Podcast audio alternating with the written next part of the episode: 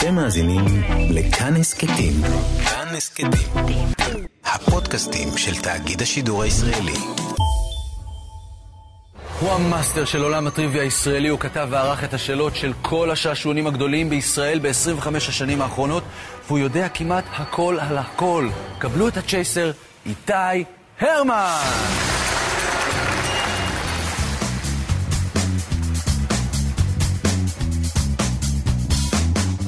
היי, אני איתי הרמן.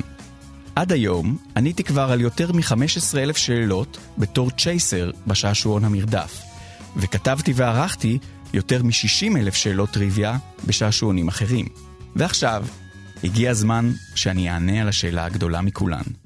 איך לעזאזל אני יודע, לומד וזוכר כל כך הרבה דברים? בפרקים הקודמים של משחקי המוח ההסכת, דיברתי על זה שחשוב לייצר כמה שיותר הקשרים, אסוציאציות במוח, כדי שתוכלו לשלוף מהר ולזכור גם בעוד הרבה זמן את מה שאתם לומדים היום. ועל כך שכאשר חווים משהו ברגעים שטעונים ברגש חזק, כמו עצב, שמחה או פחד, המוח שלנו זוכר אותו לטווח הרחוק. הם מתערבבים עם חושי השמיעה והראייה שלנו, ועוד יכולות שחבויות בנו. והיום אני רוצה לספר לכם איך הערבוב הזה עוזר לנו, בעיקר כשהוא קשור למוזיקה. על רגע בו התערבבו אצלי תחושות פחד במה עם אושר של חיידק הבמה, והוא יכול ללמד הרבה על זיכרון. בכיתה י"א הייתי תלמיד במגמת המוזיקה של בית ספר אלון. נכנסתי למגמה כפסנתרן שלמד מוזיקה קלאסית מגיל שבע, אבל נגררתי, בשמחה, אחרי חברי הטוב גיורא חמיצר, לתפקיד זמר בלהקת הרוק חורשי הרעה, שהקמנו לצורך ערב מגמה בכיתה י"א. עשינו המון חזרות לקטע מוזיקלי ארוך בשם המנה העיקרית, עם מקהלה, העמדה ותפקידי משנה. אחרי החזרה הגנרלית, נשארה רק הלהקה. גיטרה חשמלית, תופים, קלידים ואני. ניגענו לעצמנו כמה שירים שאנחנו אוהבים. כשהגענו ל"תפסתי ראש טוב על הבר" של שלום חנוך, יצא לנו ביצוע ממש מוצלח. כולם ניגנו טוב, ואני השתוללתי קצת באלתורים, מה אכפת לי? ממילא הייתי רק עם חברים טובים. חוץ מהם, אף אחד לא ראה אותי שם. כשגיורא הציע שנפתיע בערב המגמה ונבצע את השיר כקטע בונוס, לא התייחסתי לזה יותר מדי. חלפו 24 שעות. סיימנו את ההופעה המוצלחת של המנה העיקרית, וירדנו מאחורי הבמה לכל תשואות של מחיאות כפיים סוערות. אז כשגיורא אמר לנו מאחורי הקלעים, קדימה, חוזרים לבמה ומבצעים את תפסתי ראש, תחושת הסיפוק מהערב המוצלח התחלפה באימה מפני העתיד לבוא. אני זוכר שמישהו שאל אותי למה אני נראה כל כך חיוור. אמרתי, אני חושב שזה רעיון ממש גרוע לעלות עכשיו על הבמה ולבצע קטע שהתאמנו עליו רק פעם אחת. זה היה מפחיד. קדימה, דחקו בי חברי הלהקה. אין סיכוי, עניתי. יהיה בסדר, אל תבאס. לא רציתי לבאס, אבל לא רציתי לעלות על הבמה.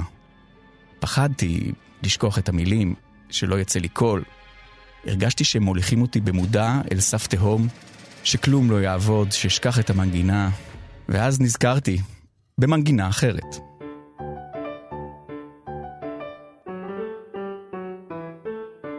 מזהים? זהו מוזט מתוך הספרון לאנה מגדלנה באך. ואם הייתם ילדים טובים, כמו רבים וטובים בשלוש מאות השנים האחרונות, ולמדתם לנגן פסנתר, בטח גם אתם נתקלתם ביצירה הזאת. נזכרתי שניגנתי את היצירה הזאת כשהייתי בן תשע. במהלך השנים היו לי שלוש מורות ומורה לפסנתר, המשותף לכולם הוא שהם נהגו לערוך קונצרט של תלמידים לפחות פעם אחת בשנה, וכולם רצו שהתלמידים שלהם יבצעו את היצירות שלהם בעל פה. הסתכלתי לפני כמה זמן בתווים של היצירה הזאת. יש בה בערך 400 תווים שונים. איך ילד בן תשע יכול ללמוד יצירה כזו עם כל כך הרבה פרטים בעל פה? מה המיומנויות שנדרשות ממנו? או ליתר דיוק, אילו מיומנויות הוא רכש כדי לנגן בעל פה את היצירה הזו. יש כל כך הרבה שיטות ללמוד נגינה, כמו שיש אין סוף שיטות ללמוד כל דבר. כשאני למדתי לנגן בפסנתר, קודם כל לימדו אותי לקרוא את התווים. גם אם לא למדתם אף פעם קריאת תווים, אתם בטח יודעים שתווים מסמנים את גובה הצלילים שיש להפיק. דורי מפסול, ואת המשך שלהם. אותו צליל, מהר או לאט. כתוב לך דו, אתה לוחץ על מקש הדו בפסנתר, ככה זה גם בכלי נשיפה. לנגני כלי מיתר זה טיפה יותר מורכב, אבל זה אותו רעיון בגדול. בדרך כלל, יש עוד סימונים על התווים, והם כבר מתייחסים לאופן הביצוע של היצירה. למשל, עוצמת הצליל, חזק או חלש. יש מניפה של עוצמות, חזקות יותר, חלשות יותר, ומה שביניהן. הדגשה פתאומית לעומת עלייה הדרגתית. אפשר לנגן סטקטו, בקופצנות, כשהצלילים מופרדים אחד מהשני, או לגאטו, כשהם מחוברים. אפשר להתחיל להאיץ את קצב היצירה בשלב מסוים, או להאט אותה. מה שאתם אולי לא ידעתם, כשלומדים לנגן, אז יש עוד הערות טכניות, כמו המלצה באיזו אצבע לנגן את הצליל. מורה או תלמיד שרוצים להגדיל ראש, יוסיפו במקומות חשובים על מה לחשוב בקטע מסוים. האם להתכונן לקטע מהיר, או להזכיר לא לרוץ בקטע מסוים. בקיצור, הבנתם.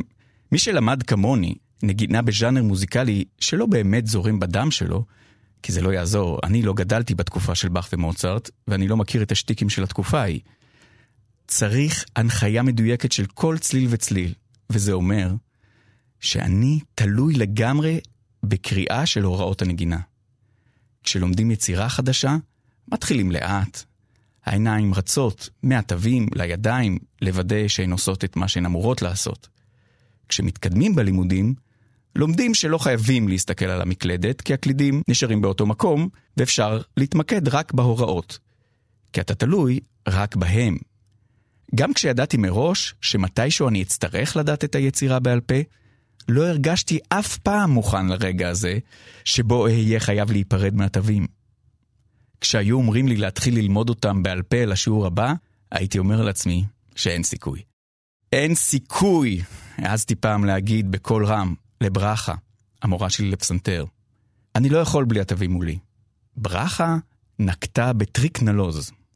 היא סגרה לי את ספר התווים בפרצוף ואמרה, אתה יכול. עכשיו תנגן. זה היה רגע מוזר. ברכה הייתה תמיד חייכנית וסבלנית. חדר הפסנתר שבביתה צמוד הקרקע היה מקום נעים וידידותי.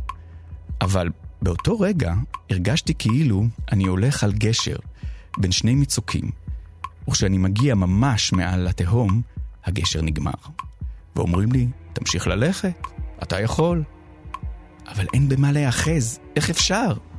אז אני מתחיל לנסות, ומיד, האימה משתקת, ואני לא זוכר מה אני צריך לעשות. זה נכון שבשלב הזה, האוזניים שלי כן זוכרות את היצירה בעל פה, אבל זה לא מספיק. אני מנסה לנחש מה הצליל הבא לפי המרווח שלו מהצליל הקודם. היום, דרך אגב, אני עושה את זה כשאני מנסה לנגן יצירות רק משמיעה. אבל בגיל צעיר כל כך, היכולת הזו כמעט לא התפתחה אצלי, והייתה מאוד לא מדויקת. וכשאתה מנגן צלילים, אין בערך ואין לא מדויק. או שאתה מנגן את הצלילים הנכונים, או שאתה טועה. אבל ברגע שהתחלתי ללכת מעל התהום, ואפילו שההתחלה הייתה צולעת, גיליתי פתאום שאני יכול להמשיך לבד לא רע.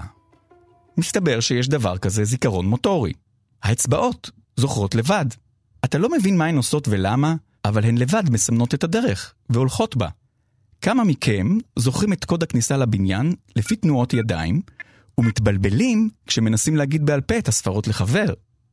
זה עובד על אותו עיקרון. הזיכרון המוטורי הוא מדהים, הוא מרגיש כמו קסם, אבל הקסם הזה לא שונה מהדרך שבה אנחנו זוכרים איך ללכת, איך לפתוח מגירה, או איך לכוון את המים במקלחת לטמפרטורה שרק אנחנו אוהבים. הזיכרון המוטורי שלי הוא לא פנומנלי, הוא ייקח אותי תמיד רק חלק מהדרך. אני מתקדם, ושוב נעצר, כשמתחתיי עדיין אותה תהום עמוקה. אני לא יכול בלי התווים. אני רגיל כל כך לנגן כשאני מסתכל עליהם, אני אומר. והמורה ברכה מציעה, אם הסתכלת עליהם כל כך הרבה, ואתה כל כך תלוי בהם, אז תעצום עיניים ותחשוב עליהם. עצמתי עיניים. והפלא ופלא, התווים מופיעים מול עיניי. אבל לא מדובר בקסם.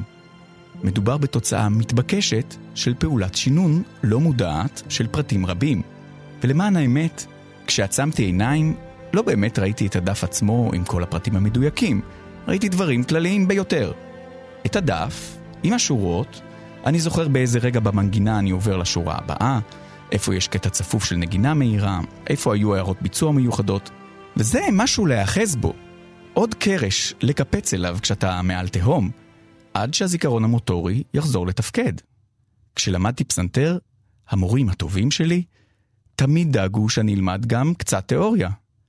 מה שחזק בלימודי התיאוריה זה שהם נותנים שם לכל מיני תבניות וגם נותנים רקע שמכניס היגיון בנגינה. אנחנו לא יכולים לזכור את כל הפרטים מתוך שינון, ולא רק בתווים. אבל אם במקום לזכור שמונה פרטים שונים, אנחנו יכולים לתת להם שם אחד, אנחנו מקלים על העבודה של המוח. אז קבלו כאן טעימה קטנה ולא מזיקה על מה מדברים בתיאוריה של המוזיקה. אתם בטח יודעים שיש דבר כזה סולם מוזיקלי. המוזט הזה כתוב בסולם רה. אם זוכרים את זה, זה כבר ממש עוזר, כי זה אומר שבגדול רוב הצלילים ביצירה יהיו מהסולם של רה. אתם יודעים שאפשר לנגן את כל צלילי הסולם ברצף, דו רמי פסול אסידו, ובסולם אפשר לעלות, ואפשר גם לרדת. אז כשמישהו כתב ביצירה לה סולפה מירה, לה סולפה מירה, אז יותר קל לזכור את זה כפעמיים סולם יורד מילה לרה. אתה יכול לכתוב את זה לעצמך, לומר את זה לעצמך בראש. בדרך כלל, אנחנו פשוט יודעים את זה בלי לדעת שאנחנו יודעים.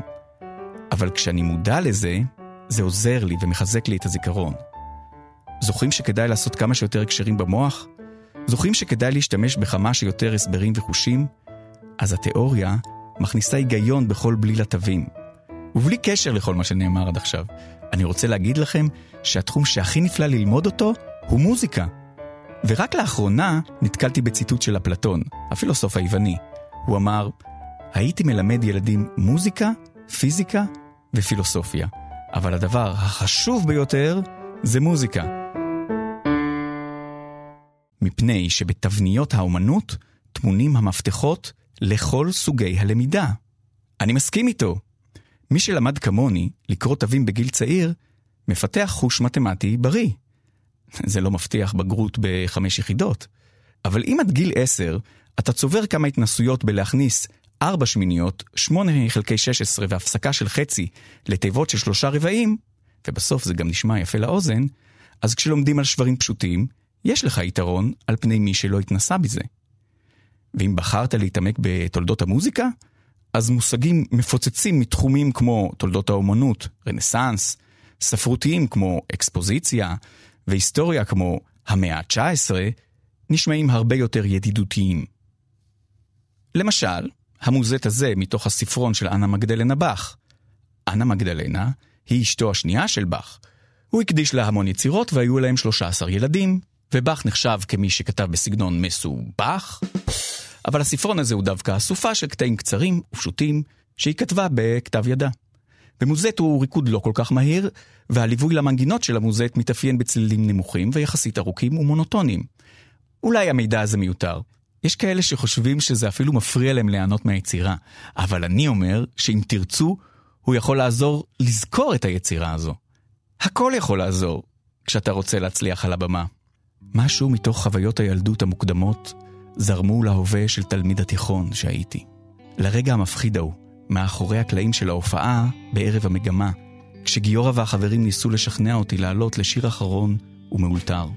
פשוט עליתי על הבמה, מעודד מהפרגון של החברים, מעודד מתשואות הקהל על ההופעה שראו עד עכשיו. לא חשבתי יותר על התווים, או המילים, לא חשבתי על באך או ברכה, או על שלום חנוך, ולא על מה שהיה או מה שיהיה. פשוט ניסיתי ליהנות מההופעה, ולתת למוח, לקול ולשאר הגוף לעשות את שלהם. ועד היום, זו הופעת חיי. שנים אחר כך, אנשים היו עוצרים אותי ומספרים שהם היו בהופעה הזו.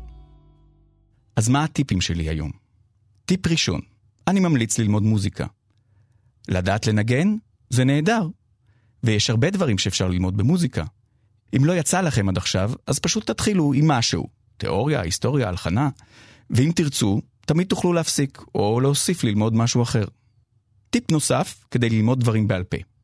מצאו כמה שיותר דרכים לשלב את חוש הראייה והשמיעה עם כישורים מתמטיים, ידע היסטורי, אסוציאציות אישיות עם סיפורים אמיתיים או בדיוניים. אז גם אימנתם יפה את המוח, חיזקתם משמעותית את היכולת לעשות את אותו דבר כשתרצו ללמוד משהו אחר שבכלל לא קשור למוזיקה. וטיפ לסיום, נסו להקשיב גם כשמדברים איתכם על תיאוריה, או על למה כתבו את היצירה ולמה התכוון המשורר. איך נולד שיר שאתם אוהבים? על איזה רקע? מה אומרות המילים? מאיפה המלחין? מה הוא עוד עשה בחיים שלו? תחליטו שזה לא יפגום לכם בהנאה, אלא רק יעשיר אותה. הרבה אנשים מתבאסים כשמספרים להם פרטים מסביב. הם אומרים, בשביל מה אני צריך את זה? תן לענות מהמוזיקה. זה בסדר אם זה לא עובד לכם. אתם לא חייבים לזכור. אבל אולי זה כן יעבוד. ואולי זה יזכיר משהו, או יעזור לכם במקום אחר. כי יש עוד הרבה דברים שאפשר ללמוד וללמוד מהם, שהם לא המוזט מהספרון של אנה מגדלנה. אם לא מוזט מהספרון של אנה מגדלנה, אולי מזט מספר הבישול של רות סירקיס. ועד לפעם הבאה תחשבו, האם הייתם צריכים ללמוד פעם משהו בעל פה? מה עזר לכם בזה? מתי בפעם האחרונה שמעתם יצירה מוזיקלית ולמדתם דרכה משהו אחר? כתבו לי בדף הפייסבוק שלי. אה, ואיך שכחתי? טיפ אחרי אחרון.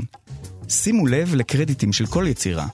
סרט, תוכנית טלוויזיה, שיר או פודקאסט. אני בטוח למשל שזה יכול להשאיר אתכם לדעת שהמפיקים הראשיים של הפודקאסט הזה הם מאיה פלמון ורומטיק, ושהמפיקה והעורכת שלו היא ירדן מרציאנו, ושאני הוא הצ'ייסר, איתי הרמן.